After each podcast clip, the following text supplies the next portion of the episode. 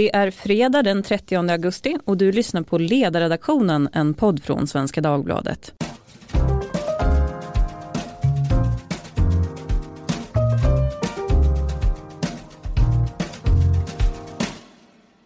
Jag heter Lydia Wåhlsten och idag ska vi prata om någonting positivt.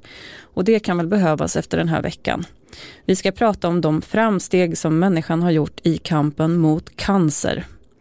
För i onsdags rapporterade TT om en försöksbehandling med immunterapi mot svåra cancerformer som har gett lovande resultat.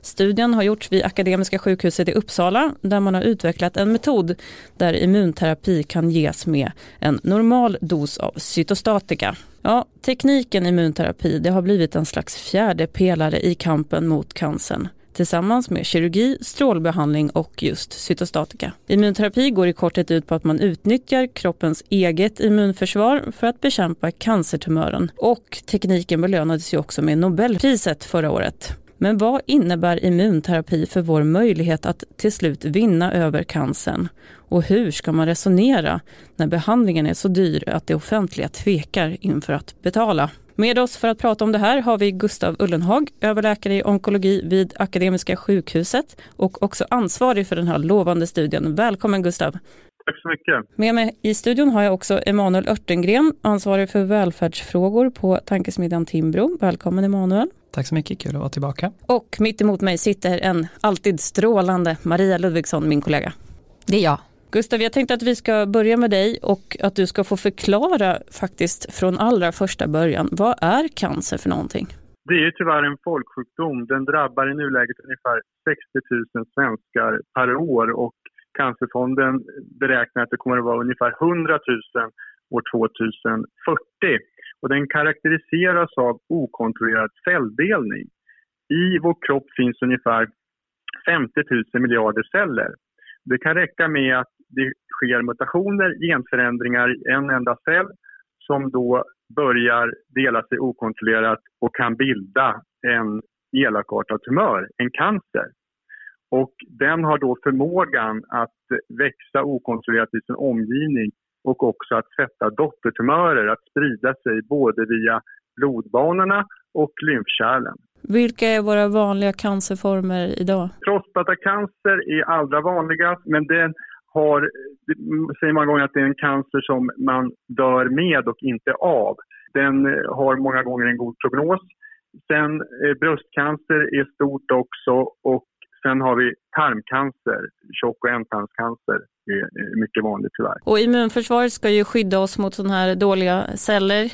Varför lyckas inte immunförsvaret hitta just cancern? Börjar i normal cell. Så att eh, det, den kan ju då, då gäller det att eh, men immunförsvaret ska ju känna igen det som är avvikande.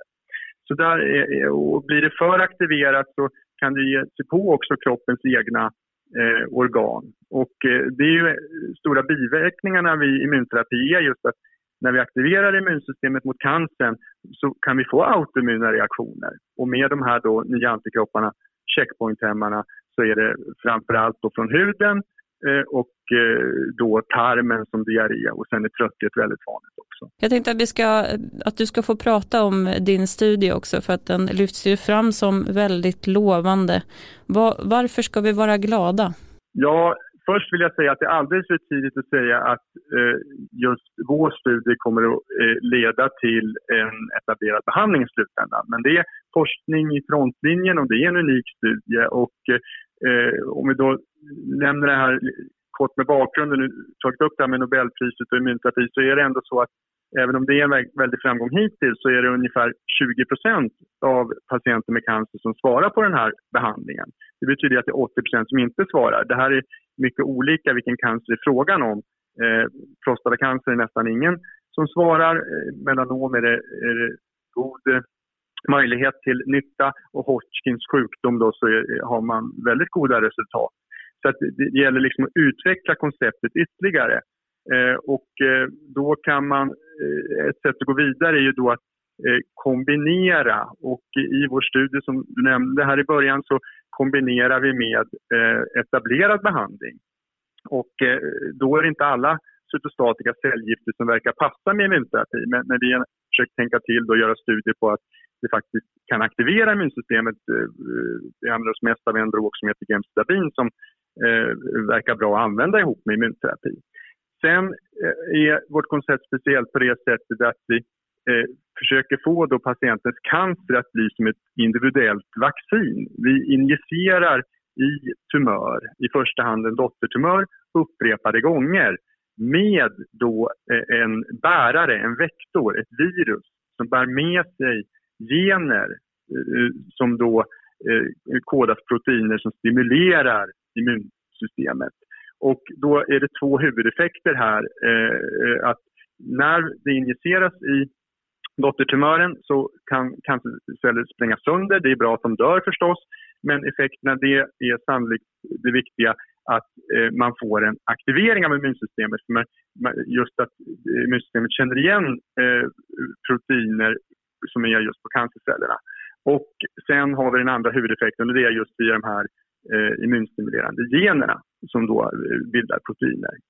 Eh, och då är det så att vi vill inte bara ha en effekt där vi injicerar utan målet är att få en effekt i hela kroppen, ett eh, systemiskt svar. Och nu ska ni få gå vidare med lite fler sådana här patienter. Hur väljer man ut de här för de här kliniska studierna? Det är ett, ett problem, ett etiskt problem som jag ser det för att eh, i så tidiga studier måste vi vara väldigt försiktiga och ta in patienter långsamt för att eh, vi vet inte vad det är för biverkningar och så.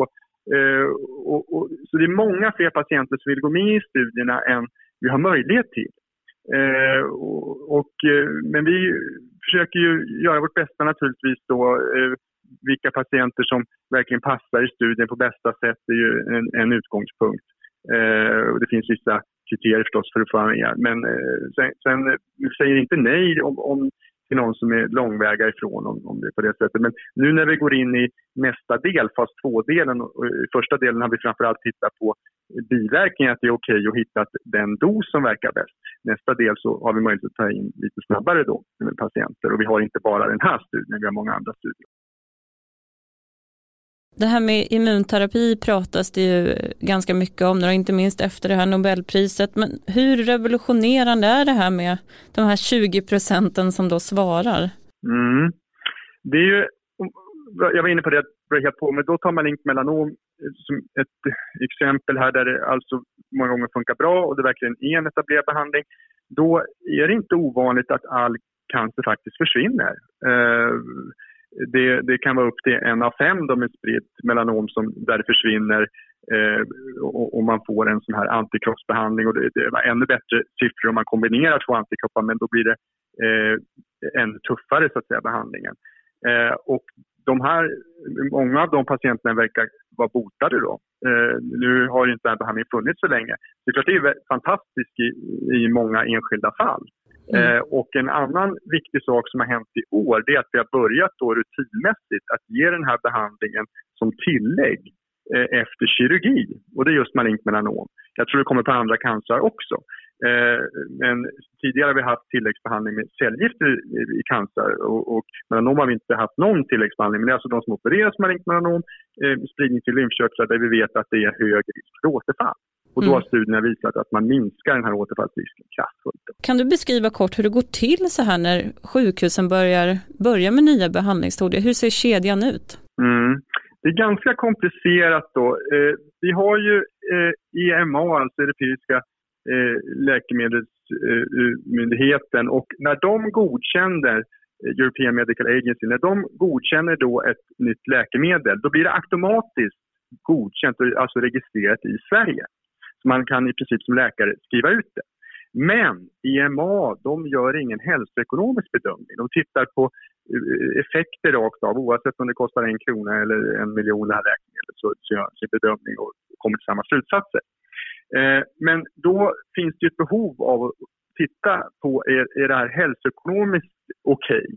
Och då har vi alltså TLV, Tandvårds och läkemedelsförmånsverket, som gör en, den här hälsoekonomiska bedömningen. Och de har stöd, eh, du de ha med en vetenskaplig expert. Jag har varit det vid några bedömningar.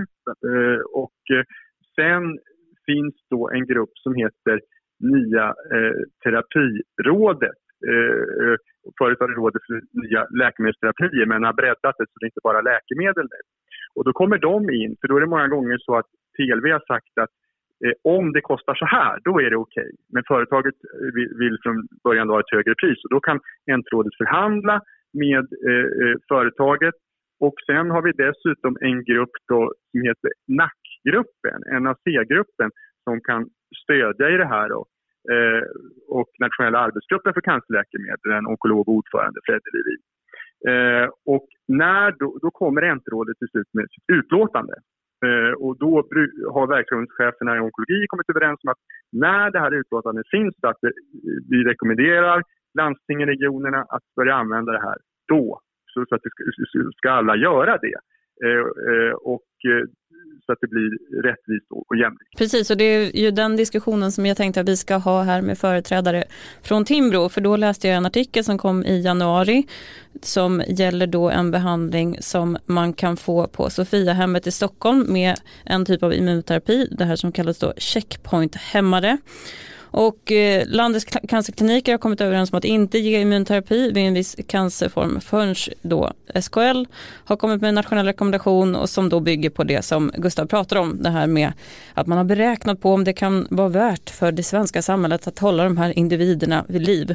Men då på Sofiahemmet i Stockholm så kan man få en sån här typ av checkpoint-hämmare privat och den kostar ganska mycket i artikeln så står det att det kan kosta 70 000 kronor i månaden. Förra året ska det ha varit sex patienter som då behandlade sig helt privat på den här kliniken. Och Gustav, då såg jag att du hade blivit intervjuad om det här och då eh, lyfte du då frågan kring det här med jämlikhet och sådär.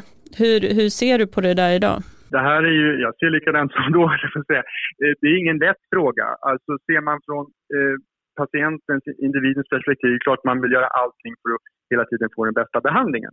Och då kan det ibland vara i det här läget att studierna finns där, de visar fina resultat och eh, EMA har godkänt, eh, precis godkänt eller på väg att godkänna, men det finns inte tillgängligt i Sverige och det kanske inte finns någon studie heller för just den här indikationen, det här läget som patienten befinner sig i. Eh, och då, då kan jag förstå att man, eh, om man har resurser, eh, vänder sig till eh, en privat enhet. Eh, samtidigt så tycker jag det är väldigt viktigt att vi eh, försöker eh, göra det här strukturerat och att det, läkemedel kan ju inte kosta hur mycket som helst. Va? Men jag tycker det är viktigt att de här processerna går så snabbt som möjligt så att eh, vi kan, eh, drogerna kan nå patienten så fort som möjligt. Och det ideala som jag ser det, det är att det här gjordes på europeisk nivå jättesnabbt och så blev det godkänt i hela EU. Eh, vision kan ju vara att det är för hela världen förstås. Emanuel, vad säger du om Gustavs resonemang här kring att det ska gå fortare än vad det gör idag? Mm, nej men jag, jag, tycker att eh, Gustav gör helt rätt som delar upp det här liksom på individnivå och på, på samhällsnivå. För att från individnivå är det ju helt klart så att ja, man har ju en ganska stor efterfrågan på att leva längre så att säga. Så det är klart att om man har möjlighet att, att lägga till egen finansiering så, så, så gör man det. Men jag tycker att det här exemplet visar eh, på någonting bredare också. Man, man får inte eh, missa skogen för alla träden och det är att vi en gång för alla behöver en öppen och ärlig debatt i Sverige om vad sjukvården ska omfatta och vilka valmöjligheter som människor ska ha eh, utöver det. Och jag tycker verkligen inte att man ska stirra sig blind på det här enskilda exemplet för det illustrerar verkligen att den offentliga vården står dåligt rustad för den här typen av skräddarsydda behandlingar och eh, ja, som kommer att bli vanligare och vanligare. För att nu så när man vet att det finns, eh, tidigare så fanns det mer generella eh, läkemedel och, och, behandlingar för cancer, men idag beroende på vilken cancertyp, om det är spritt malignt melanom eller prostatacancer och så vidare, så kan man utveckla mer och mer eh, specialiserade eh, läkemedel och, och, behandlingar. Och de är ju dyrare. Eh, det var en artikel i DN till exempel eh, häromdagen om en eh, sjukdom som, nu ska vi se, den heter spinal muskelatrofi. Eh, och där, den kan leda till att man får så allvarliga andningsproblem att man dör redan vid två års ålder. Och eh, nu har man kommit med ett nytt läkemedel för som då kan eh, lindra eller det här men det måste man få, man måste få doser tror jag var fjärde månad och en dos kostar 20 miljoner kronor. Och det, det ställer ju verkligen det här med, med ransonering som, som en skattefinansierad offentlig vård bygger på på sin spets. Vad är det vi ska betala för? Vad får vi för pengarna? Och eftersom möjligheten att skjuta till egen finansiering är så begränsad i Sverige så är, då är det det offentliga då som tvingas att göra det här valet. Vilka behandlingar ska vi prioritera och vilka ska prioriteras bort? Och där tycker jag att politiker måste vara ärligare med två saker. För det första att vården verkligen inte tänker allt, att det görs och ska göras hårda prioriteringar för vad det offentliga ska tillhandahålla. Och för det andra så är det ju så att det håller redan på att ske en privatisering av vården och människor som skjuter till egna resurser bakvägen på grund av politikers misslyckanden att styra den offentliga vården. Och det är ju orsaken till bland annat de köer eh, till cancerbehandlingar eh, som människor idag hinner avlida i. Till exempel i Skåne där eh, ett par patienter avled i väntan på cancerbehandlingar på Skånes universitetssjukhus. Så därför måste politiker erkänna att det finns en marknad för till exempel då privata vårdförsäkringar, vilket 650 000 svenskar redan har sökt sig till, styra upp det och göra det tillgängligt för, för alla så att fler kan teckna försäkringar utöver det som den offentliga vården täcker, istället för att säga att åh, det är ett hot mot den svenska modellen. Men i fallet det här med immunterapi då, 70 000 kronor i månaden, är det här någonting som bör ingå i det offentliga eller inte? Det är en väldigt svår fråga som jag inte tänker svara på här, men jag, jag tycker som Gustav säger, vad är alternativet för de här människorna?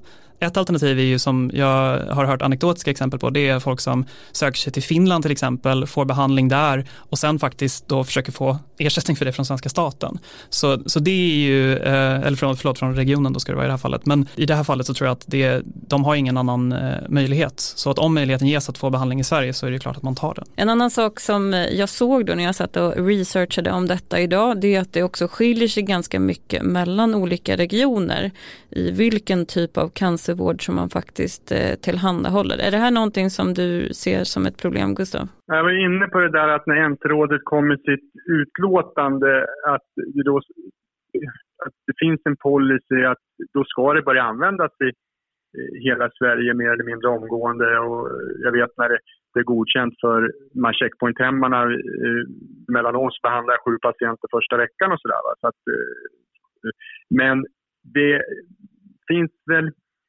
lite problem här. Jag, jag kan se att Västra Götalandsregionen, alltså Göteborgstrakten, de köper inte det här direkt verkar det som, utan de, har, de gör en egen utredning först. Va? Eller först kommer det här eh, som fördröjer det hela. I, i, de gör det före de börjar använda det, eh, vilket jag tycker är olyckligt. Men jag vill också eh, lägga till här, föregående inlägg, att svensk cancervård anser jag vara, hålla väldigt god kvalitet och eh, eh överlag.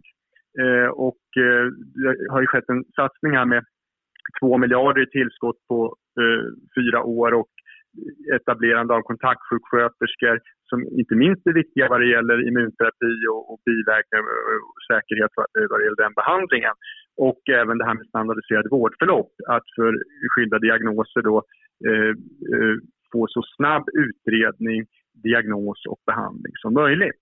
Och det här med när du säger Lydia, är det värt 70 000 kronor i månaden? Och, jag menar, det är det ungefär vi betalar idag i, i, för väldigt många patienter. Nu pratar vi om de här sex stycken på Sofiahemmet och då är frågan liksom, vilka evidens fanns i det läget för den behandlingen? Mm. Ibland kan det vara patienter som eh, eh, verkligen vill ha en behandling som det egentligen inte finns några evidens för också. Som då eh, verkligen riskerar att göra mer eh, onytta än nytta. Då. Jag vill också understryka det att svensk cancervård håller ju god kvalitet. Alltså, internationellt sett, det är ju världsklass, verkligen. Mm.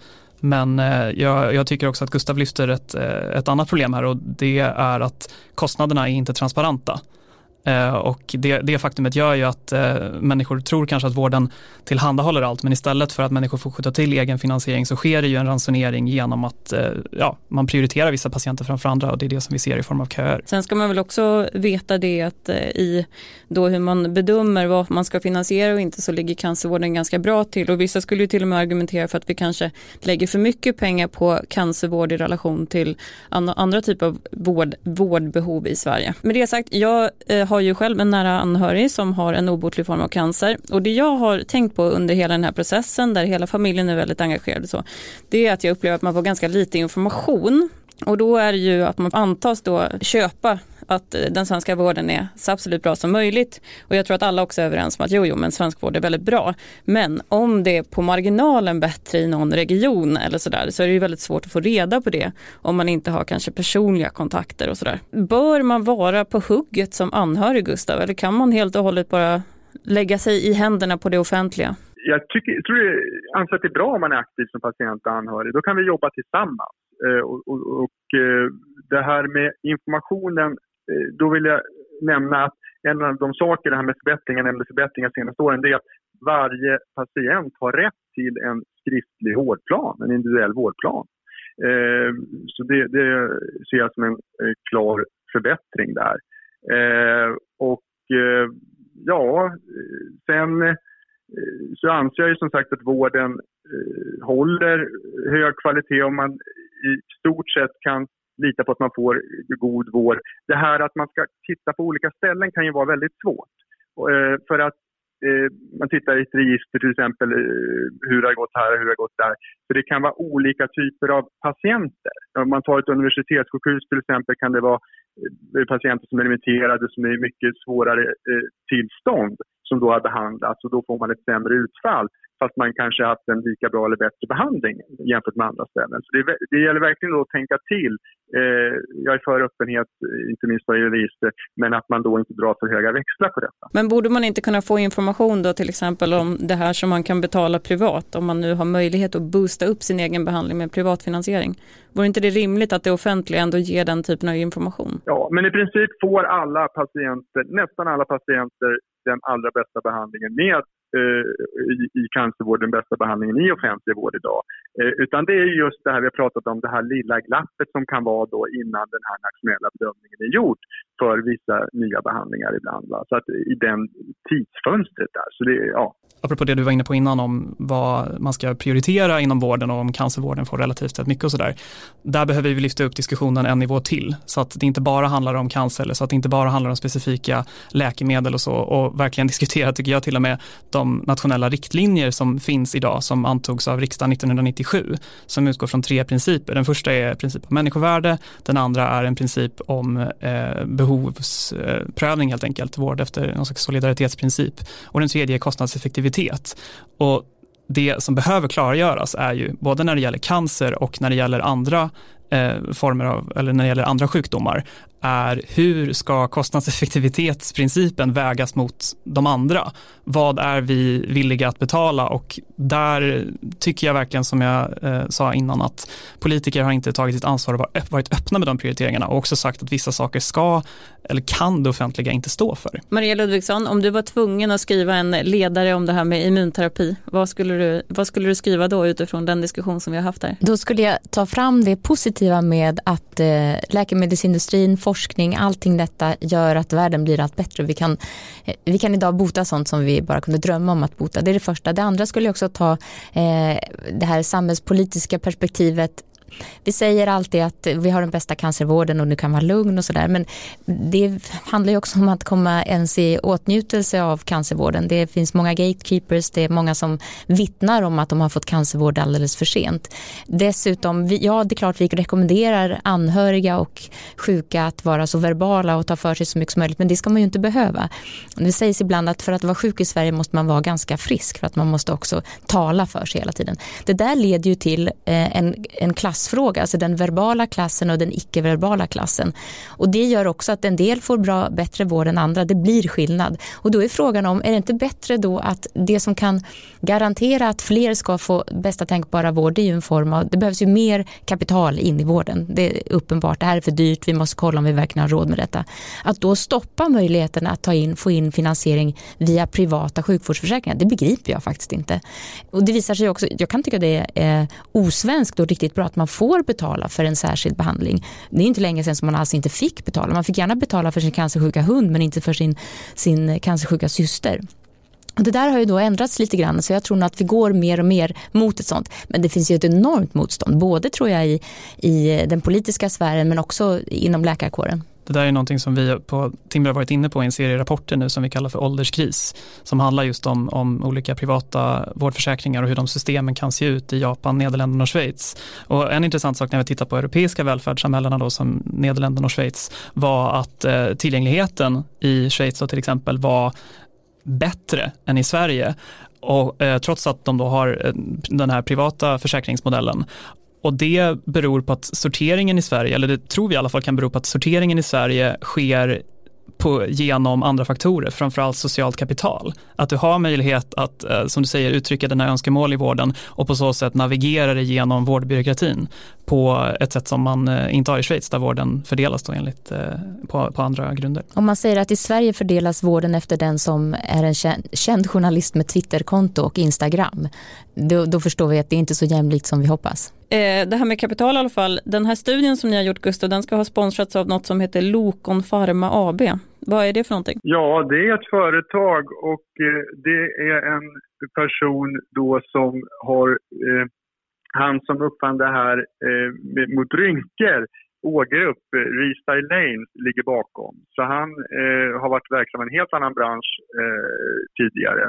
Men eh, han är då en väldigt viktig viktig person bakom det här företaget. Då tackar vi honom inte bara för rynkbehandlingar utan också för detta. Med det så kommer vi behöva avsluta men eftersom att det är fredag så har vi ju en standardfråga och det är om ni har något tips eller om ni själva har någonting kul att göra i helgen. Om jag börjar med dig Maria. Oh, jag har min bästa väninna från Norge på besök Eh, så vi kommer bara syssla med sånt som jag absolut inte kan tala om här. Okej. Okay. Emanuel, har du ett roligt privatliv? Jag är ganska uppstyrd i helgen faktiskt. Min eh, pappa har fyllt år så vi ska fira honom. Vad gör en, eh, en Gustav Ullenhag på helgen? Ja, det ser ut att bli bra väder så jag tänkte satsa på bland annat utetennis. Utetennis, det låter härligt. härligt. Själv ska mm. jag spela paddel så det är väl en slags mjuktennis. För... Men det är inomhus, eller hur Lydia? Det är inomhus. Det kan vara ute. Absolut. Det kan vara ute. Det finns några ställen ah. ute i Stockholms skärgård som har utvecklat det för framförallt människor i 40-årsåldern som kanske har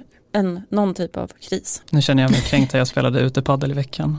Ja, det är inte bara sådana människor ska jag säga, det är några, det är några andra också. Men det är, det är en ganska ny, också. Det är en ny sport för människor med med hektiska liv i övrigt tror jag. Men hörni, eh, stort tack till dagens diskussion. Den fortsätter ju och bara växer. Och för den som är mer intresserad av att läsa om immunterapi så kan jag rekommendera en bok av Charles Graeber som kom förra året. I den så beskriver han, som annars är journalist på Wired tror jag, om hur immunterapin från början var ansedd som någonting riktigt fringe och någonting som bara konstiga människor höll på med till att nu bli det nya hoppet och han jämför då immunterapi med samma potential som antibiotika hade en gång i tiden och han säger också att det är 3000 läkemedel på väg in på den här marknaden så det ser vi fram emot, en bättre vård helt enkelt. Stort tack till Gustav Ullenhag, Emanuel Örtengren och Maria Ludvigsson. Tack till er som har lyssnat och vill ni höra av er så gör ni det på ledarsidan svd.se. Tack för idag. Tack, tack. Tack så mycket. Tack.